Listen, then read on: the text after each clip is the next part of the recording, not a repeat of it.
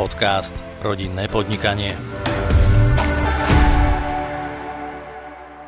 Dobrý deň, prajem milí poslucháči, vítam vás pri ďalšom podcaste na tému rodinné podnikanie. Moje meno je Mario Fondati, som z poradenskej spoločnosti Fondati Partners a túto platformu podcastov prinášame s ďalšími partnermi spoločnosťou RSM, Family Office a advokátskou kanceláriou MCL.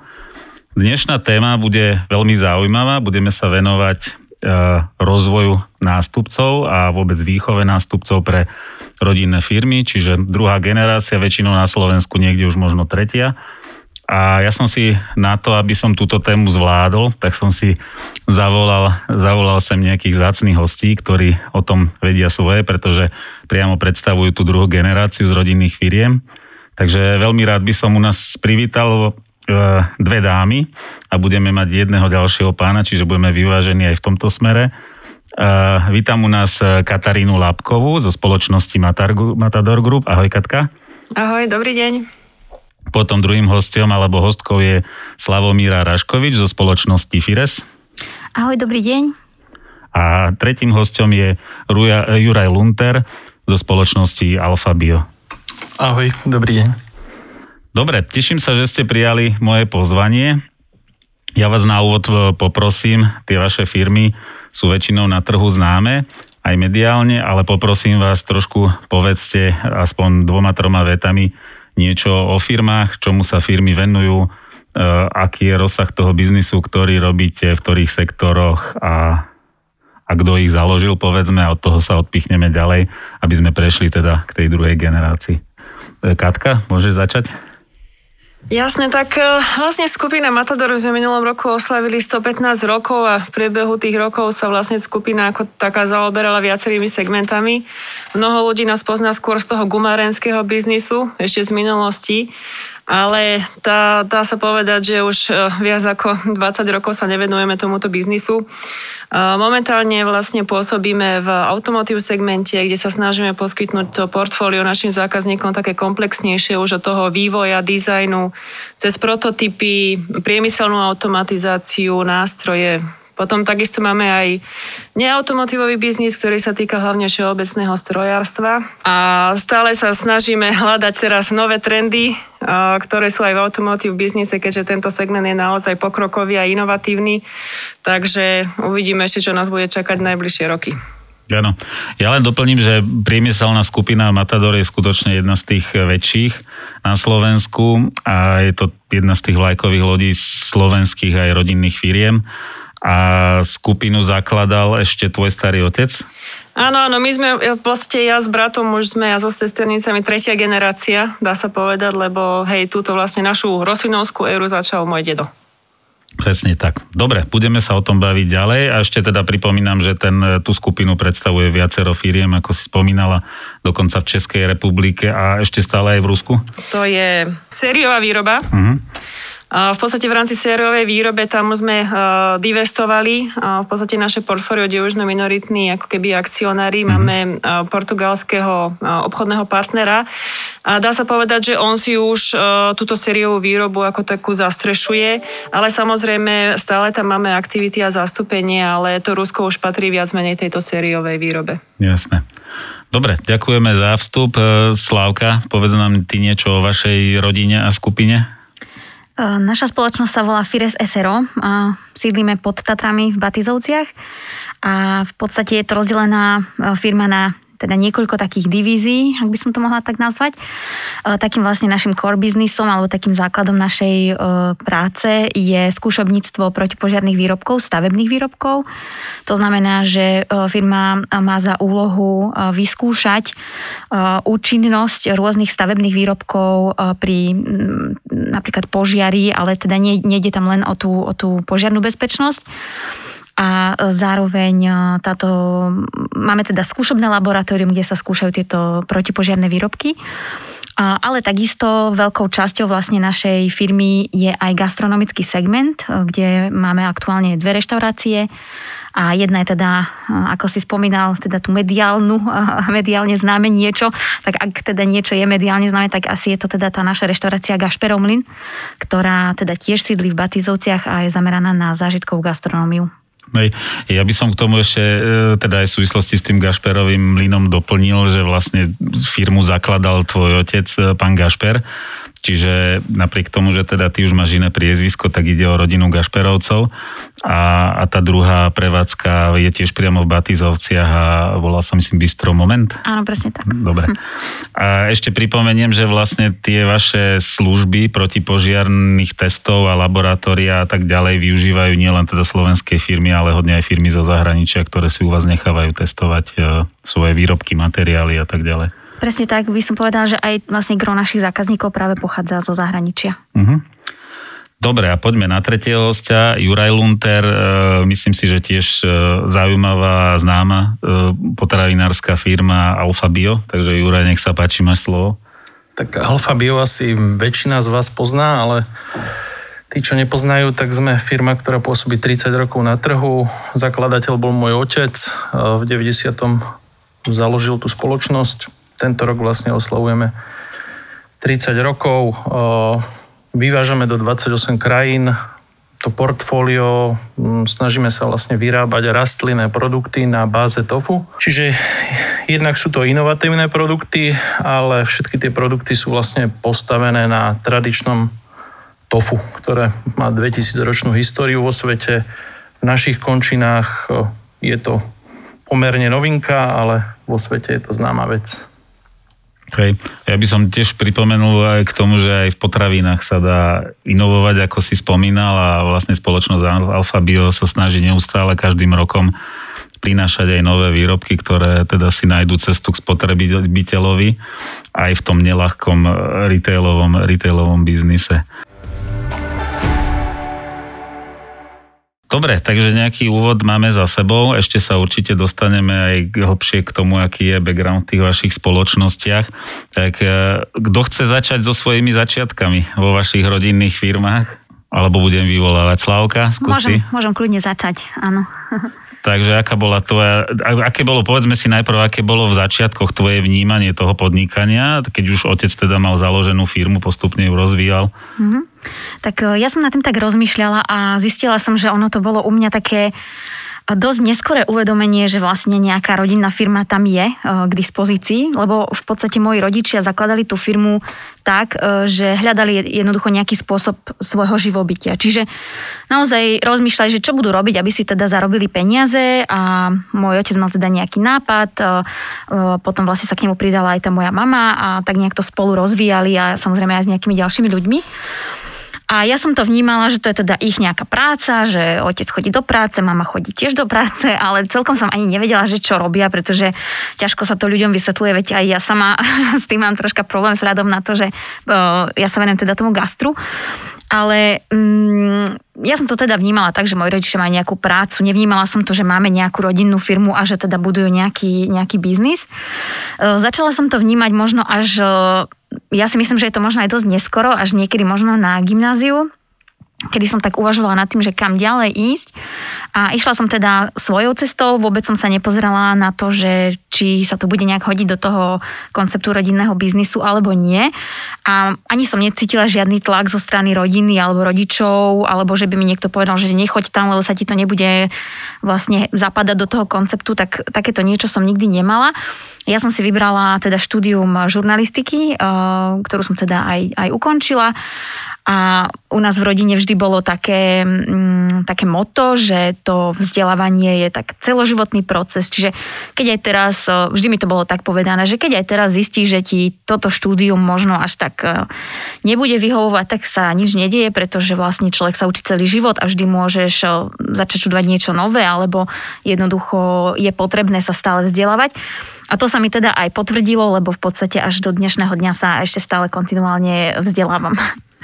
A aj si sa niekedy venovala žurnalistike?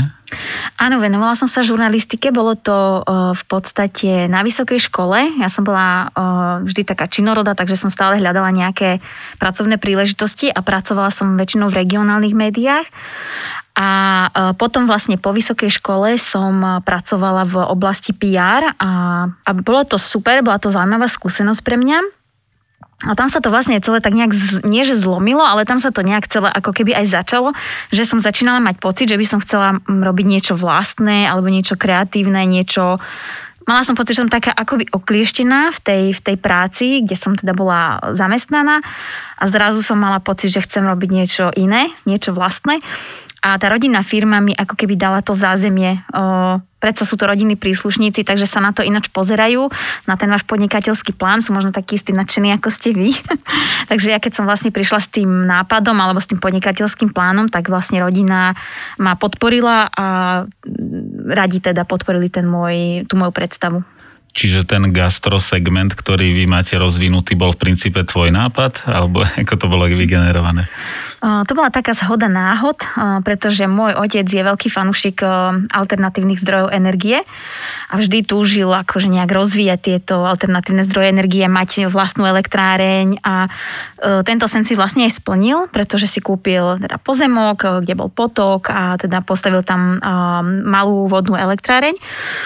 No a popri tom teda bol ten starý mlyn v Batizovciach, no a rozhodol sa, že ho teda nejako zrekonštruuje, opraví a tak ho v podstate rekonštruoval, bola to taká jeho forma nejakého hobby. A ja vlastne, keď som končila tú školu, tak ten mlyn bol akurát v takom štádiu, že už pomaličky sa chýlil ku koncu tá jeho rekonštrukcia a on nemal takú predstavu, že čo by s tým tak mohol robiť. On vedel, že do tej našej firmy Fires chodí veľa zákazníkov zo sveta a veľakrát mal problém ako keby zobrať tých ľudí niekam na nejaký možno reprezentatívny obed alebo na večeru alebo jednoducho niekde ich ubytovať. A tak e, mal takú predstavu, že v tom mline jednoducho budeme robiť to základné také akoby ubytovávanie a nejakú stravu, že to bude akože na takej vyššej úrovni, ale nemal to nejak premyslené, že ako by to bolo.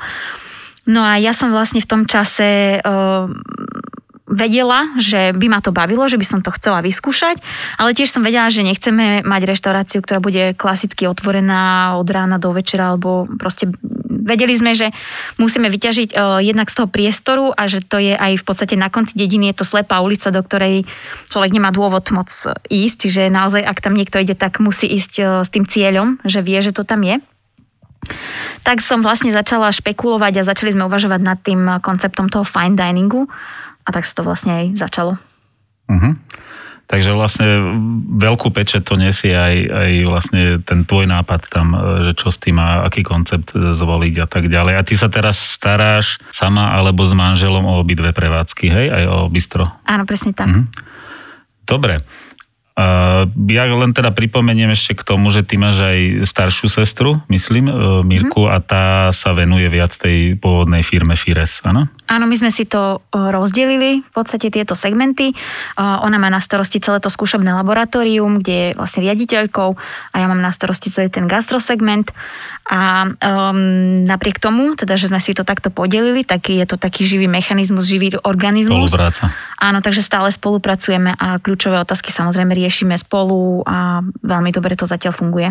Áno, a tu treba povedať, že pri tom procese nástupníctva vlastne u vás to už e, do veľkej miery prebehlo, že e, vlastne otec s mamou už sa z tých firiem odpojili, hej, a možno sa tomu nejak okrajovo venujú, to nám vieš asi ty povedať, ale už teda priamo neriadia tie spoločnosti. Mm-hmm. Oni sa už teda oddelili úplne, um, je to podľa mňa obdivuhodné a stále to vyzdvihujeme, preto aj teraz to musím vyzdvihnúť, že je to naozaj obdivuhodné, ako oni dokázali sa od toho úplne um, odpútať, pretože si uvedomili, že by asi to nebolo dobre, keby um, riadili tú firmu naraz všetci.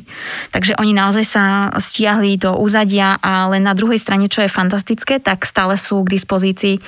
A musím povedať, že asi aj každý týždeň uh, je niečo, s čím sa vlastne my uh, na nich obrátime, ak máme teda nejakú otázku alebo s niečím si nevieme rady, alebo sa iba chceme poradiť. Takže je to naozaj super, že uh, je to, je to iniciatíva z našej strany. Pýtame sa ich na názor alebo ako by dané situácii riešili. ale z ich strany necítime nejaký tlak alebo niečo, že by mali potrebu nejak stále do toho niečo mm-hmm. hovoriť. Môžem iba otázku? Nech sa páči. Ja sa len spýtam, a máte aj také nejakú, že ako kvázi štruktúru alebo pravidlá, že o niektorých veciach musíte rozhodovať všetci spolu? Áno, e, v podstate to je aj to, ten plán toho nástupníctva, ktoré sme, ktorý sme riešili, ktorý sme predtým teda nemali a v, istom, v istej chvíli sme začali už pociťovať, že nám to je potrebné, že je to pre nás naozaj potrebné, lebo presne začínalo to tak, že sme mali pocit, že veľa ľudí robí veľa vecí a že zrazu nebolo to až také jasne dané, že kto má robiť čo. Tak e, vtedy sme vlastne začali riešiť e, nejakú, nejakú spoločnícku zmluvu a v podstate už tieto veci máme aj doriešené a teraz je to tak, že máme stanovené veci, o ktorých rozhodujeme spolu a sú to hlavne také, naozaj také strategické veci alebo nejaké také finančné veci, ale tá operatíva je vyslovene v podstate na mojej sestre a na mne. Čiže máte takú kvázi svoju ústavu. Áno, presne tak. Mhm. Hej, myslím, že aj vy ste to áno, cieľene, cieľene ste si tú ústavu dali spraviť, alebo áno, teda áno. robili ste spolu, spolu s, s konzultantami. Áno. A a tu zase treba pripomenúť, že bez ohľadu na to, aká fil, veľká tá rodinná firma je, tak e, lebo Firas má koľko, 50 či viac? 50-60 približne. Tak, hej, čiže keď to aj s tým gastrom je to možno nejakých 80 ľudí, 70? O, nie, nie, to už je v... Či to už je v tom, Áno, hej, čiže celá mhm. skupina, mm-hmm. čiže nie je to nejaká zásadne veľká firma, ale proste pravidlá sú asi potrebné aj určite aj v menších firmách dokonca, aj tam, kde je 10 alebo 20 ľudí. Hlavne čo sa týka áno, toho generačného prechodu, lebo už len teda posledná poznámka na doplnenie, tak e, viem, že vaši rodičia aj väčšinové podiely už previedli na teba a sestru však. Áno. Dobre, čo, ostaneme pri potravinách? tak skús Juraj povedať e, trošku niečo o tvojej ceste smerom do firmy. Tak e, tá cesta sa hneď pretla v ranom detstve, keďže otec sa rozhodol vybudovať firmu pod mojou detskou izbou. Takže vedľa, vedľa v miestnosti sedela sekretárka a dole v pivnici robilo 25 ľudí. Takže v podstate ja som bol súčasť firmy od toho raného detstva a keď som prišiel zo školy, tak som zváral sáčky, aby bolo do čoho baliť. Mm-hmm. A tá myšlienka, prečo vlastne vznikla vôbec tá firma, tak eh, bolo to ešte v 80 rokoch, kedy eh, moja stará mama vlastne eh, dostala vážne ochorenie a vtedy otec sa rozhodol zmeniť stravovacie návyky. A vtedy sa dozvedel, že existuje nejaké tofu, ktoré, ktoré má tradíciu a že je to bielkovina, ktorá je plnohodnotná a zároveň človek nepríjma toľko cholesterolu ako pri živočišných produktoch, čiže v podstate zmenil tú stravu a po 89. keď eh, začala byť možnosť vôbec eh, súkromne podnikať, tak eh, jeho kolega v práci sa pýtal, Jano, čo ideme robiť? A otec vraví, no tak mohli by sme to tofu začať vyrábať. A ten kolega, tak poďme. A v podstate v pivnici pozvárali prvé hrnce a my ako deti sme rozbalovali kilové sačky soje a namačali do, do vody, aby sa dala tá soja spracovať. A tak to celé začalo. Ten otcov kolega strátil vieru hneď v prvom roku, lebo sme začali vyrábať niečo, o čo vlastne na trhu nebol záujem, nikto nepoznal tofu. Také prvé väčšie odbytište vlastne bolo až v Prahe, kde ľudia už poznali, že vo svete je nejaké tofu a vlastne čo sa s tým tofu dá vôbec robiť. No a tie, tie prvé roky boli ťažké a ja som bol súčasťou toho, čiže otec sa vlastne ráno vstal a, a do večera bol o, síce u nás doma, ale ja vravím, že nebol úplne u nás doma. A na, na záhrade bolo vlastne vývojové centrum, kde sa, kde sa testovali nové zariadenia, ktoré sa následne implementovali do tej pivnice na záhrade sa zakúpala tá sojová vláknina, ktorá vznikla pri, pri spracovaní tej soji, čiže susedia moc neboli nadšení, že také niečo robíme, no a skončilo to vlastne až tak, že domová prípojka to nezvládla a to zhorelo. Až potom vlastne otec sa odhodlal, že sa posunie do nejakých e, priestorov väčších. Či tie začiatky boli ťažké a dodnes obdivujem ten otcov zápal, že to dokázal napriek tomu, že tie začiatky boli veľmi ťažké. A hlavne niečo, čomu sa predtým vôbec nevenoval a nemal o tom nejaké znalosti. Ale zase, čo mal možno teda výhodu je, že mal ten štartovací tým asi taký, taký väčší a teda narážam na teba a tvojich súrodencov, keďže je vás viac. Tak my sme vlastne šiesti, takže áno, my sme sa mu snažili v tom pomôcť. Mali sme možno troška odlišné to detstvo ako iné deti, ale ale ja som mu za to vďačný dnes. Hej. Možno boli momenty, kedy som to nie úplne chápal, že prečo nejdeme lyžovať alebo niekde na dovolenku. Dovolenka to bolo vždycky, že to si mama vysnila, ale otec išiel len z povinnosti. Mm-hmm. A podstate, hlavu mal aj tak vo firme. A hlavu mal aj tak vo firme a rozmýšľal, čo už ako ide prerábať a, a robiť. Takže, ale na druhú stranu ma to učilo možno takej samostatnosti, že som začal nad tým rozmýšľať. A... Niektoré, niektorí potomkovia, s ktorými sa stretávam, tak e, ten príbeh alebo tá genéza tej firmy a tých otcov alebo mami zakladateľov, keď sa venujú, ak ty si spomínal, že otec bol od rána do večera v robote, tak ich to odradí od toho, že nechcem žiť takým istým životom, že budem od rána do večera vo firme a budem málo s rodinou a tak, tak, e, tak sa stretávam s tými potomkami, že nechcú buď prebrať už tú rodinnú firmu samotnú, alebo aj nejaké vlastné podnikanie berú tak, berú tak, že no, ale nechcem tam byť od rána do večera. Takže neviem, aký to malo vplyv na teba. Čiže na teba skôr asi pozitívny, keď si sa do tej firmy predsa len e, pridal? Tak pozitívny, ako tak tiež som prechádzal rôznymi fázami. Tiež sme všetci ako bratia vravili, že nikdy nebudeme robiť v tej firme a nakoniec to skončilo opačne aj keď je pravda, že otec systematicky nám hádzal také, také lano, že a, ne, neprídeš a veď tak niečo tuto začneš robiť a, a podarilo sa mu to. Čiže otec vždycky myslel na to nástupníctvo, robil to takým svojim intuitívnym spôsobom, ale vlastne podarilo sa mu to. Hej, čiže takú tú, takú tú udičku alebo toho červíka do hlavy vám dával systematicky.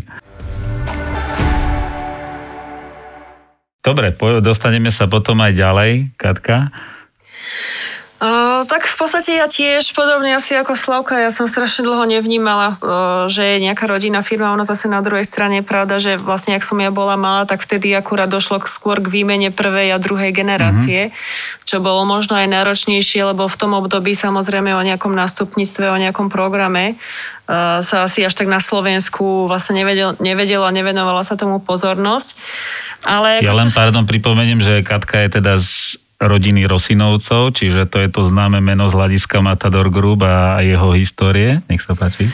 Áno, a ako čo sa týka potom nás, ja musím povedať, že my sme potom, aj ak sme videli vlastne tá, ten prechod prvou, druh, medzi prvou a druhou generáciou, tak sme si dávali také pravidla, že doma sa o práci nerozpráva aby nedochádzalo k nejakým konfliktom.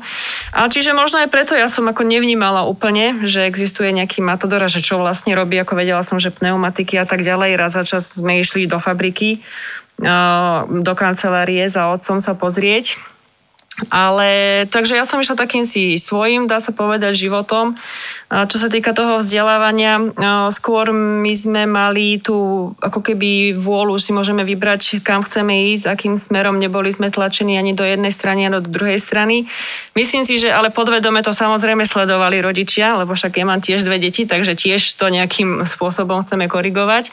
Ale ja som sa vlastne rozhodla ísť napravo, a vlastne som začala už počas školy robiť v advokátskych kanceláriách. Ešte vlastne aj keď som skončila školu, som robila v advokátskych kanceláriách, či v advokátskej kancelárii jednej, s ktorou pracujeme aj dodnes, dá sa povedať. A potom vlastne, ak som začala robiť v tejto jednej advokátskej kancelárii, tak prišiel aj otec, že či teda nebudeme aspoň takto spolupracovať na niektorých projektoch v rámci Matadoru.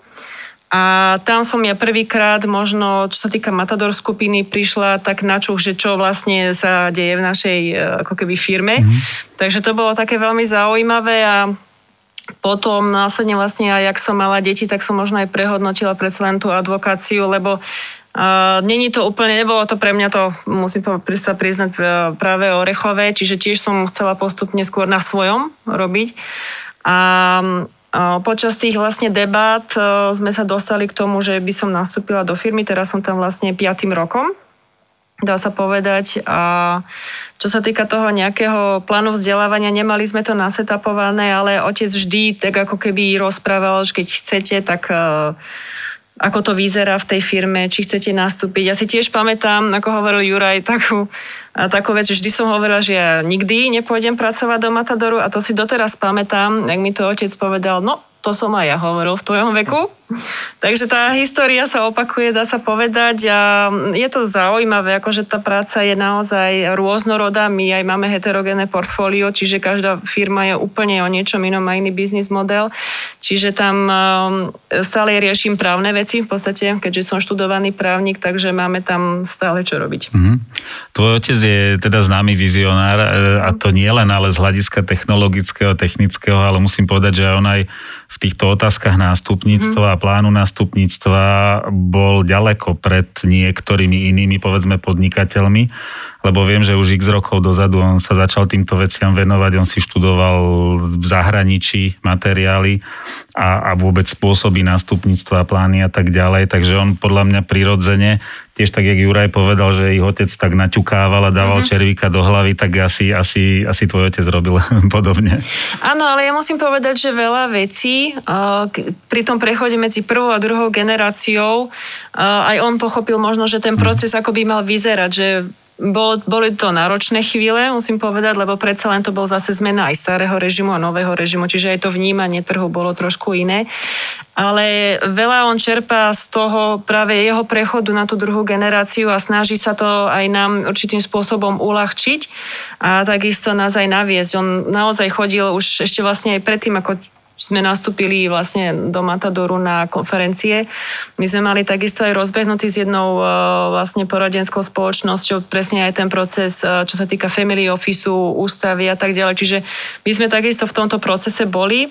Uh, teraz sme to pozastavili, ale my už sme, máme tak nastavené takisto tie pravidla, že nemáme síce spísanú nejakú ústavu, k tomu sa asi dostaneme neskôr, ale naozaj také tie atribúty uh, stále budú v podstate u nás diať, keďže on teraz si robí v podstate aj coaching uh-huh. a tiež e, určitým spôsobom nás chce coachovať a mentorovať, aby sme boli pripravenejší potom možno aj e, na ten potenciálny potom odchod.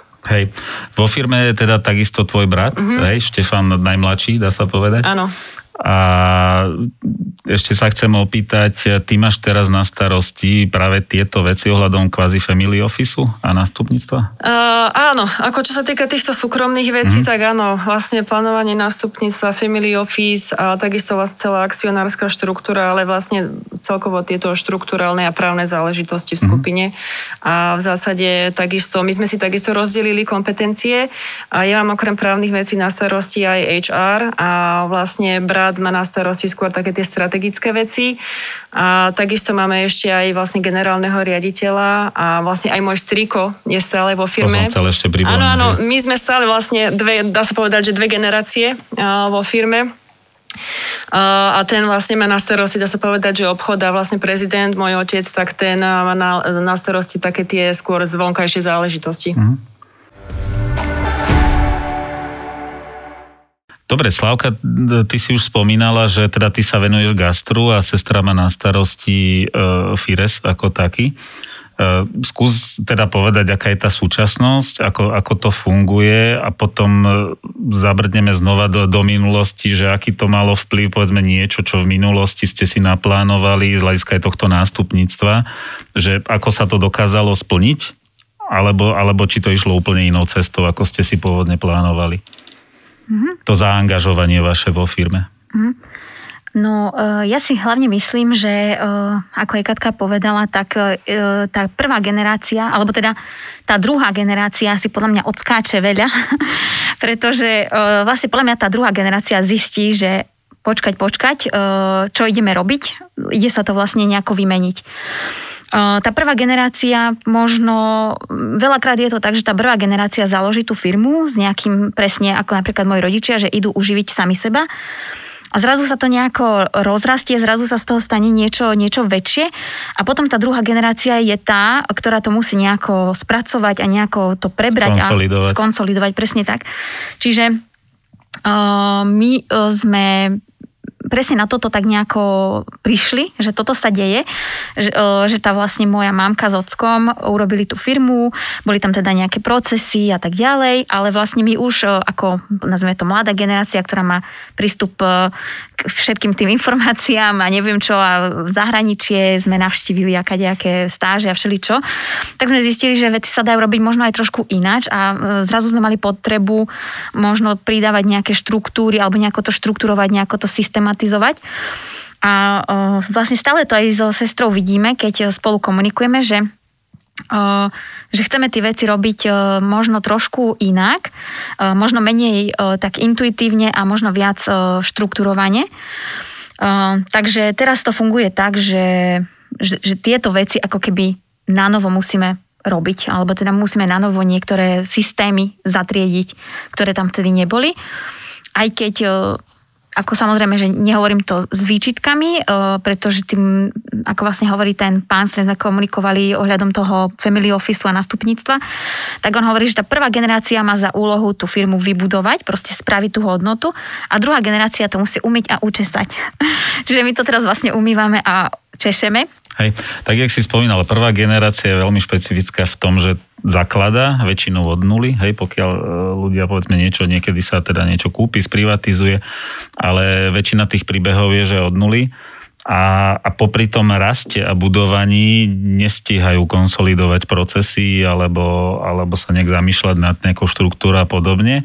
Čiže často je to živelné v nejakom momente, a to je práve vhodné potom presne pre tú druhú generáciu, e, že tá generácia síce prichádza v určitých veciach už na hotové, čiže nepotáca sa alebo nepotýka sa s problémami ako je nejaké financovanie, tak jak bolo v 90. rokoch e, obťažné, alebo, alebo hľadanie nejakých odbytých a tak ďalej, že dnes je, na druhej strane je dnes oveľa viac saturovaný trh, čiže prichádzať s novými vecami a dostávať sa na nové trhy je ťažšie. A tá tretia generácia teda na Slovensku ešte ich toľko až nie je, ale Katka je teda jedna z výnimiek, alebo vaša generácia, e, že tá tretia generácia už predsa len e, má za úlohu zase na, na, nastaviť ďalší rozvoj, hej, že tie procesy by mali byť už skonsolidované a tá tretia generácia by mala zase rozvíjať tú firmu.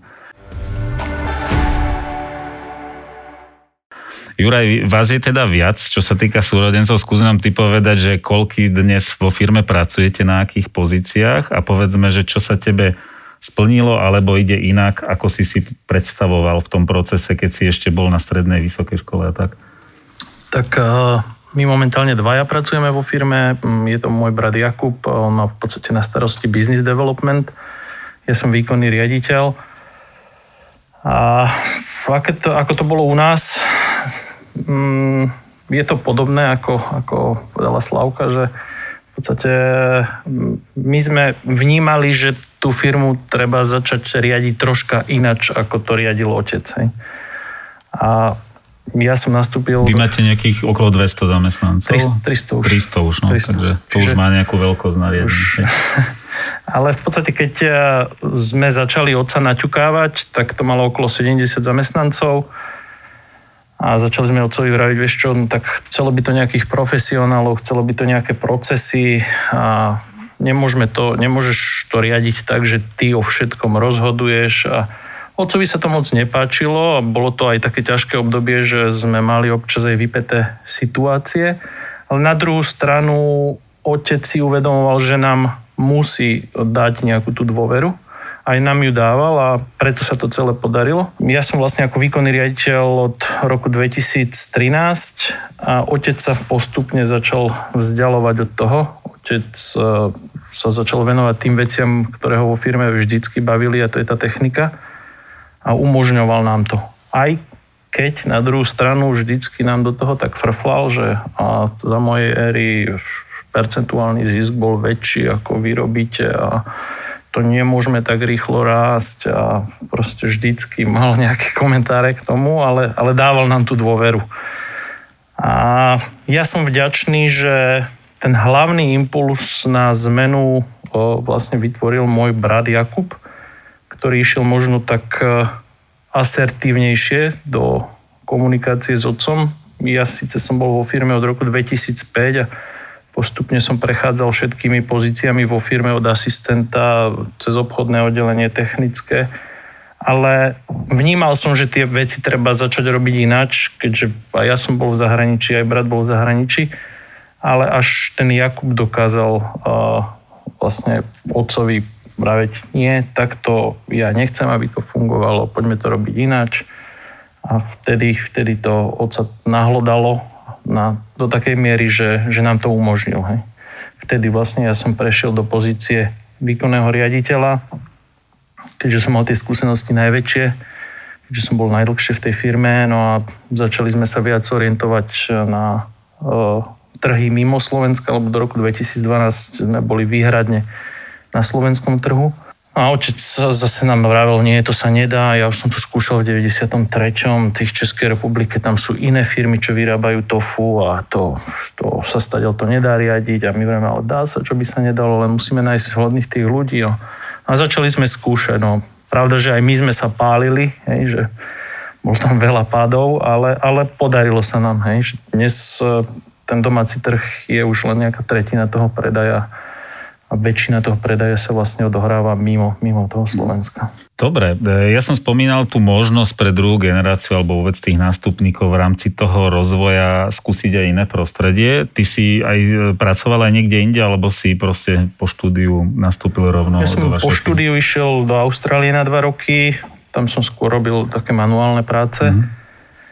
A ako v nejakom nadnárodnom korporáte ja som nerobil. Mm-hmm. Bratia áno, ale ja nie.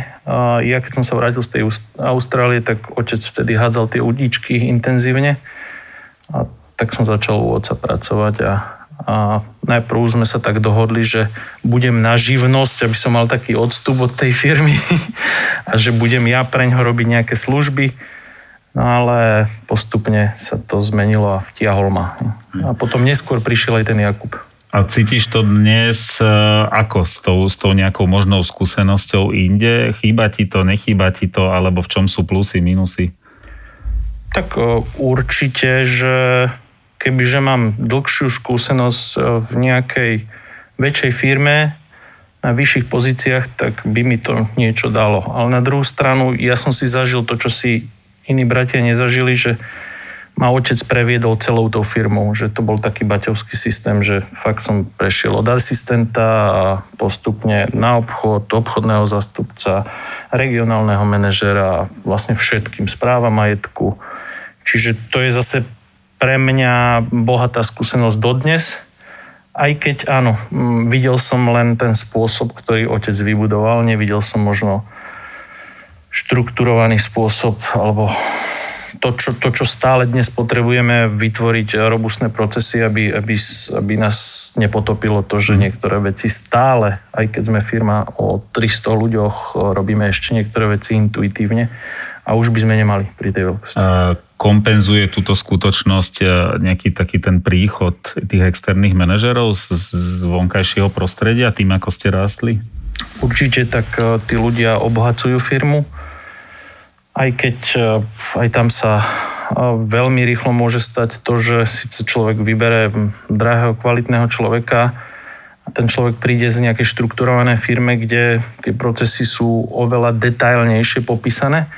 U nás dedí tak akurát čistý stôl a, a prácu a, a musí si ten systém budovať sám. Mm. A častokrát tých ľudí to zabije. Zabije v tom, že sa nevedia v tom zorientovať a nevedia budovať trvale udržateľný systém. Hej. Čiže to je niečo, čo je aj nebezpečné pre tých ľudí a nebezpečné aj pre nás. Hej. Ale, ale bez tých ľudí to nejde. Ako bez tých ľudí sa firma nedá posúvať ďalej. Čiže je potrebné, aby prichádzali ľudia z nadnárodných firiem, zo štrukturovaných mm. Ja mám najlepšiu skúsenosť pri obsadzovaní to manažerských pozícií pri, pri, pre rodinné firmy tu, keď tam príde manažer z externého prostredia, ktorý má kombinovanú skúsenosť. Aj pracoval v medzinárodnej firme, čiže zažil nejakú štandardizáciu procesy a tak ďalej a vie priniesť tú skúsenosť, ale zažil aj e, kultúru rodinnej firmy, lebo presne prísť z veľkého korporátu do malej firmy alebo do menšej alebo rodinnej firmy nie každý zvládne a tie odlišnosti sú tam veľké. Záber je širší, čo je pozitívum. Na druhej strane, hej, veľa vecí ten človek proaktívne si musí vybudovať, nájsť e, tú agendu a tak ďalej. Čiže plne, plne súhlasím. Dobre, z hľadiska toho rozvoja vlastne vášho aj ďalšieho, vy ste teraz teda na nejakých konkrétnych e, pozíciách v tých väčších firmách možno existuje ďalšie príležitosti. Dobre, Juraj, ty si výkonný riaditeľ, takže asi rásť funkčne už asi nemáš veľmi kde, ale tie výzvy e, pre teba do najbližšej budúcnosti, okrem toho, že teda riadiť firmu ako takú a pre teba osobne sú v čom?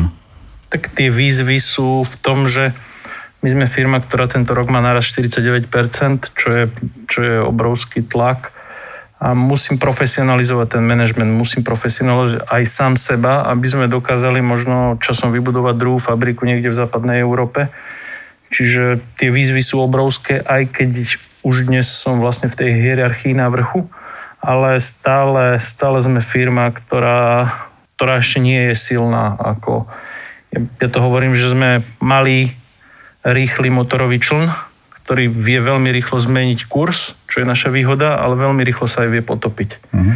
My potrebujeme byť e, možno tá loď, ktorá každé ráno vypláva a vie odolať aj burke, a každý deň prinesie tie ryby do prístavu. Ale prvá búrka ju nepotopí. Čiže... Čiže aj konsolidácia určitých vecí a zároveň riadená expanzia. Hej? Tak, tak. Mhm. Katka, ty si šéfka právneho vo firme, už sme si povedali, čo máš asi na starosti, čiže ty tú svoju budúcnosť vidíš ako? Uh, tak ako funkčne tiež asi nemám úplne kde raz, ale zase pre mňa je napríklad výzva HR, čo je vlastne oblasť, ktorej ja som sa nevenovala nikdy nejaké skúsenosti z tohto pohľadu. Čiže toto je pre mňa taký profesný raz, čiže tomu sa ja chcem venovať a v súčasnosti my vlastne aj revidujeme si všetky procesy, ktoré máme v skupine ako takej.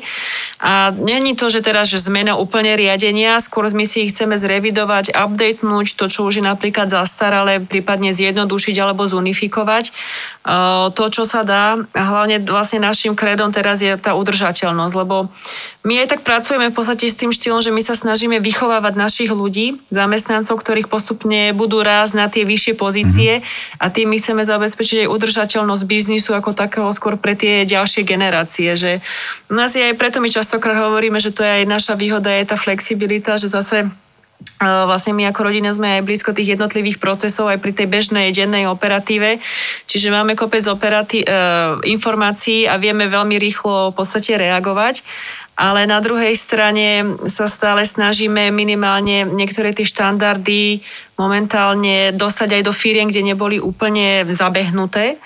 A je to skôr také, pre niektoré firmy je to zmena, pre niektorých je to taký skôr update. Čiže toto je tiež také pre mňa aj, dá sa povedať, nové, lebo v minulosti, ak vlastne prechádzalo medzi tou prvou a druhou generáciou prechod, tak tam sa takisto revidovali procesy a na novo sa setapovali. A v podstate my si ich teraz, už v tejto ďalšej generácii, ako keby znova revidujeme. Uh-huh. Ďalej. Hej, to je asi, má to svoj cyklus, uh-huh. takéto procesy a hlavne tým, že tá vaša, vaša skupina sa mení aj tú sériu výrobu ste teda mm. posunuli niekomu inému a riadite si hlavne ten zvyšok? Tak ono aj to portfólio naše je strašne heterogénne naozaj, mm. že každá proste spoločnosť má svoje špecifika a tie treba takisto zohľadňovať aj pri tých jednotlivých procesoch, aby zase ich nebrzdili, aby mohli stále sa oni rozvíjať a ísť ďalej. Hej, ja si pamätám, že keď som sa pred nejakými rokmi rozprával s tvojim otcom, tak e, presne tá jeho filozofia je, že vlastnícká rodina by nemala riadiť operatívu, a respektíve minimálne by mala mať vytvorený priestor na, na tie strategické a koncepčné veci a u vás to dlhé roky platí, že vlastne generálny riaditeľ Martin Kele je, mm. je z mimo rodiny. Uh, takže a vy zatiaľ s bratom ste v operatíve, ale hodne sa teda venujete a máte to také len, že aj tý, tým strategickým Áno, veciam. hej, hm? to je, ja práve, že my sa skôr snažíme tiež tej operatívy už lebo hm. potom naozaj človek nemá čas rozmýšľať strategicky, keď sa už zahltí tou bežnou operatívou. Takže hej, skôr ideme vlastne tým smerom, ako keď ste sa rozprávali s otcom, že proste do tej roviny strategickej. Uh-huh. Juraj, ty tým, že riadiš teda kompletne operatívne firmu, tak e, máte nejaké fóra, ako myslím v rámci rodiny, alebo z hľadiska tej, toho nejakého rozvoja, koncepcie do budúcna, stratégie, to, to dnes kto má na starosti? Alebo ako to máte poriešené? No, tak na starosti to má najstarší brat, ktorý má firmu Innovatrix, mm-hmm. tiež už možno výkonnejšiu firmu ako je naša. A on to celé manažuje. A čo je dôležité možno aj pri tom prechode je vytvorenie tej rodinej rady. Ako to je, myslím si, že strašne dôležitá vec, lebo ono sa začne diať, čím viac je tých súredencov, tak každý má nejaký názor na tú vec. Začnú vznikať aj konflikty a práve rodina rada a možno nejaký súbor jasných pravidiel pomáha prekonať tieto tieto konflikty a pomáha posúvať tie veci a zároveň aj určovať nejakú tú stratégiu, odsúhlasiť tú stratégiu na ďalšie roky.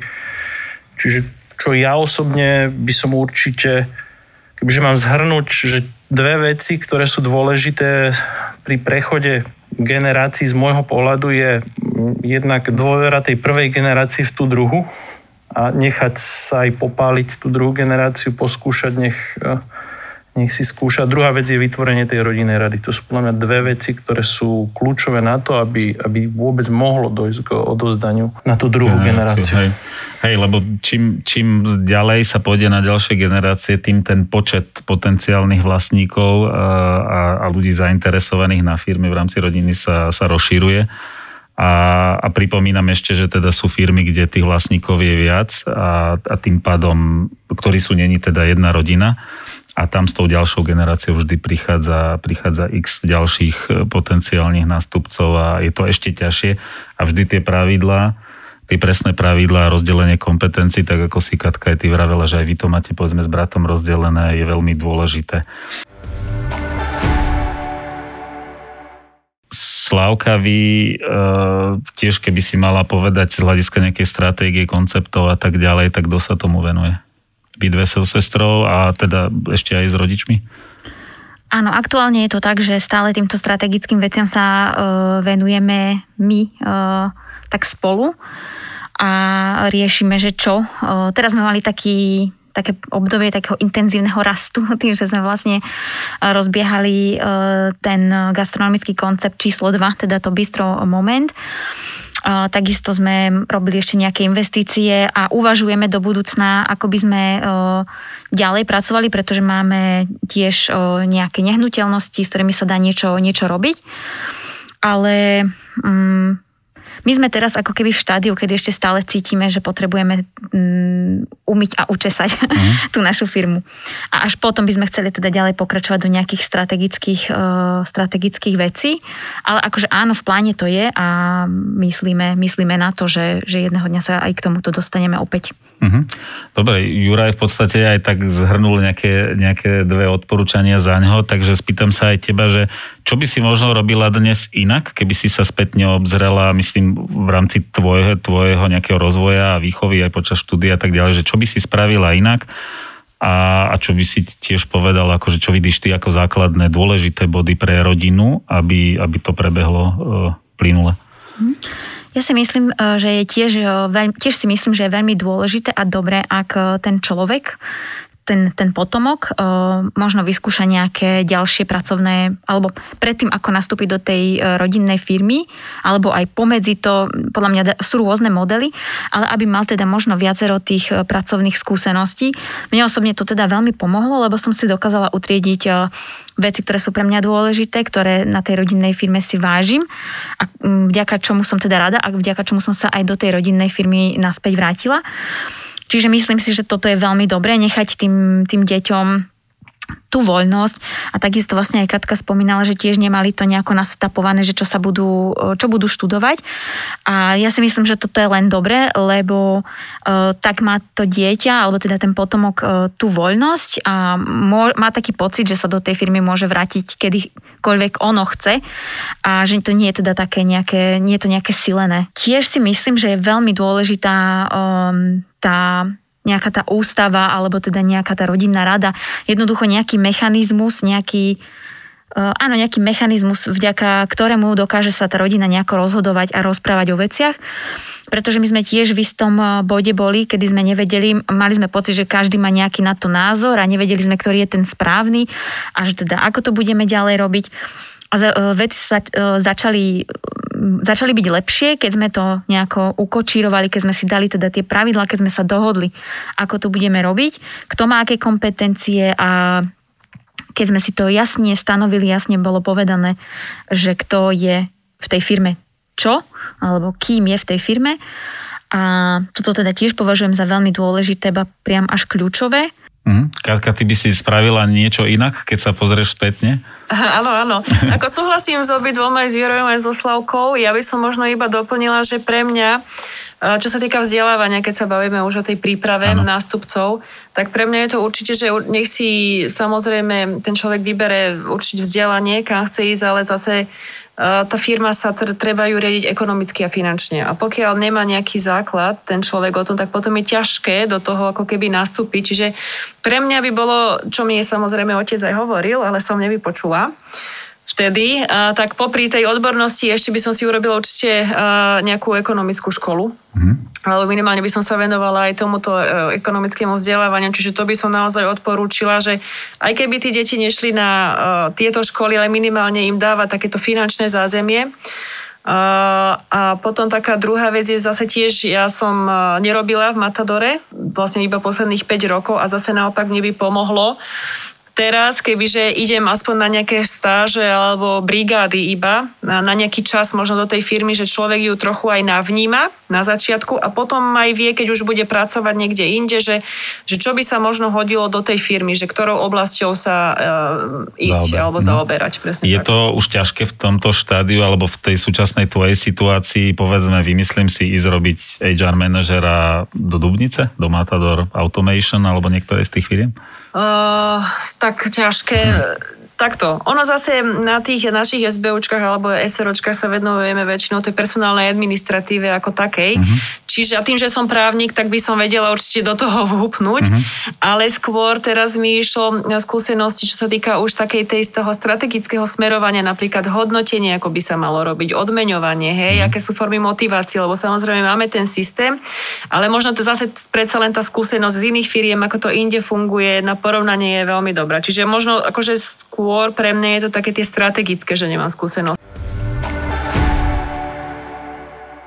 Dobre, okrem tých praktických vecí, e, ešte povedzte, akým spôsobom sa dnes teda rozvíjate a vzdelávate, okrem toho, že teda ten firemný život prináša praktické situácie, že či je cieľene, neviem, nejakú školu, nejaký kurz. E, ja poviem príklad, ja som absolvoval 3 roky dozadu, alebo dvojročný kurz Podnikateľská univerzita, ktorú robí IPA Slovakia. A tam boli napríklad presne rôzne témy rozvíjane, právne minimum, ekonomické veci, strategické a tak ďalej, vedenie ľudí. Čiže či niečo takéto máte v pláne, alebo robíte aj dnes? Tak e, ja, mm, ja mám stále mentora napríklad, ktorý každý týždeň sa vidíme, ktorý mi pomáha v podstate posúvať ma ďalej a to je myslím, že veľmi dobrá vec. Je to človek, ktorý prešiel celým svetom s veľkými korporátmi a dneska je už na dôchodku na Slovensku a pomáha mi plus nejaké knižky občas vždycky o, leadershipe a o takých veciach. Takže toto sú myslím, že dôležité tiež veci. Tiež som sa posunul niekde inde za posledné 3 roky aj vďaka tomu mentorovi a to, že sa viem pozrieť na tie veci ináč troška. Dámy? No ja som teraz e, tiež vlastne v takom e, štádiu, kedy hľadám niekoho na takéto mentorovanie, lebo tiež už som narazila na isté limity svoje. Mám pocit, že už e, ďalej neviem ísť so svojimi schopnosťami, ktoré aktuálne mám a potrebujem teda sa naučiť viac veci.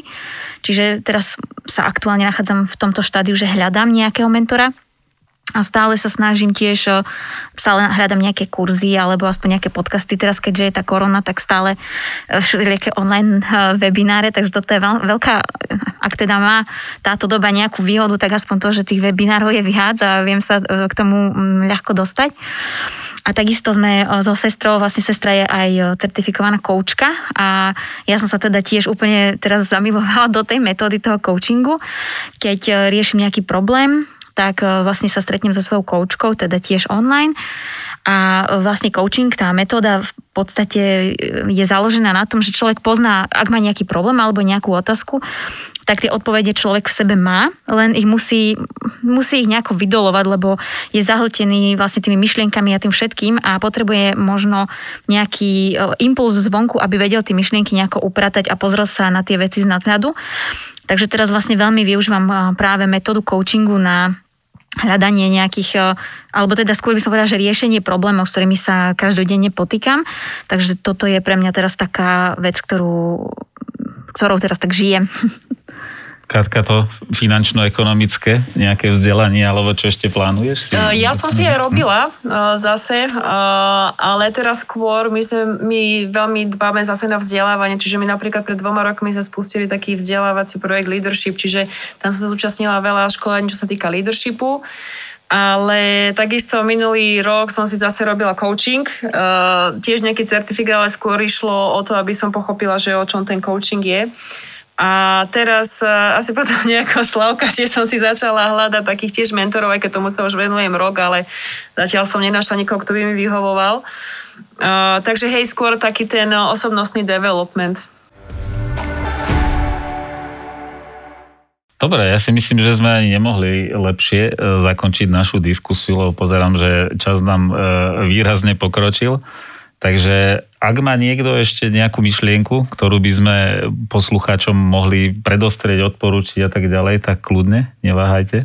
Ja by som možno jednu mala myšlienku a to keď nás počúvajú e, poslucháči, ktorí sú práve v tej situácii, lebo dnes sme v takej dobe, že dnes vzniká veľmi veľa tých biznisov a mnohé z nich teda aj prežijú, vydržia a budú stále rásť a tí ľudia teda budú mať určite tie deti, alebo teda je predpoklad, že budú mať nejakých potomkov alebo nejakých nástupníkov, tak aby to možno naozaj neodkladali a aby už od od tých detičiek, keď sú naozaj ešte malé, uvažovali nad tým, eh, že tie deti jedného dňa raz budú stať pred tým rozhodnutím, že či teda ostanú v tej firme alebo nie. Jednoducho, aby na to možno mysleli, lebo e, neviem, že u nás to tak nebolo, že sa na to vôbec nemyslelo, ale e, možno keby sme na to mysleli troška viac a skôr, tak by sme možno mali ľahší potom ten, ten nástup, alebo teda tú zmenu tej druhej generácie. Čiže myslieť na to naozaj tak ako Jurajov otec, že od tých od tých detí, keď ešte len namačali tú soju, tak už nad tým vlastne myslel, že možno jedného dňa budú oni tú firmu riadiť. Áno, ja si myslím, že je to s tým, čím sa stretávam v praxi, je, že dokonca rodičia s tými deťmi sa do neskorého štádia ani nerozprávajú o tých biznisoch a o tých firmách a často tí potomkovia majú aj 25-30 rokov a dokonca ani nevedia, čo to všetko aký veľký, povedzme, je ten majetok, aký široký je ten biznis a čo sa robí. Čiže on ten, ten potomok nemusí v tej firme robiť na to, aby mohol mať informácie. Hej? Čiže tu prinášam ešte teda takú myšlienku tej otvorenej komunikácie, že s tými deťmi už, už kľudne počas strednej školy, stredná, vysoká škola rozprávať sa otvorene, čo to podnikanie obnáša, plusy, ale aj minusy, hej, čiže ne, nemalovať to na rúžovo, to podnikanie, ale otvorene komunikovať a aby tie deti mali predstavu a baviť sa o tom aj o tej budúcnosti, o tej predstave toho potomka, či chce ísť do firmy, chce ísť niekde inde, iný biznis a tak ďalej. Vždy sa tie cesty môžu opäť stretnúť aj po 10-15 rokov, ale je dobre, keď, sa, keď, keď tie myšlienky a tie predstavy e, sa vedia dopredu. Ja by som možno chcel povzbudiť tú druhú generáciu, že podľa mňa tá rodina vie dať úplne inú vášeň pre to podnikanie alebo tej firme, ako to dá nejaký externý zamestnanec. Čiže podľa mňa je dobré, aby tá druhá generácia, aj keď to vôbec nie je jednoduché, aj keď to môže doslova naštrbiť vzťahy v rámci rodiny, ale tak to stojí za to a na konci dňa si myslím, že môžu byť práve aj tí, aj tá prvá generácia šťastná z toho a tá druhá generácia môže tú firmu úplne niekde zase posunúť. Čo nedokážu ani najväčší odborníci, lebo nevedia tú vášeň a tej firme dať. Jasne. Nevidím lepší možný koniec, ako je toto posolstvo Juraj, takže ďakujem veľmi pekne. E, som veľmi rád, že ste všetci traja e, prijali e, moje pozvanie, že sme sa mohli takto porozprávať. Verím, že aj do budúcna pri nejakej téme sa opäť stretneme, takže ďakujem Katke Lapkovej z Matador Group. Ďakujem pekne. Slavke Raškovič zo spoločnosti Fires. Ďakujem pekne za pozvanie. A bol s nami dnes aj Juraj Lunter zo spoločnosti Alfabio. Ďakujem za pozvanie. A ja sa volám Mario Fondati a poprosím vás, ak by ste mali nejaké zaujímavé témy, námety, ďalšie rodinné príbehy, konkrétne firmy, kľudne nám odporúčte, napíšte nám na adresu podcast.fondati.sk a môžeme kľudne aj vašu firmu e, prizvať k mikrofónu a môžeme sa baviť o, o jej príbehu.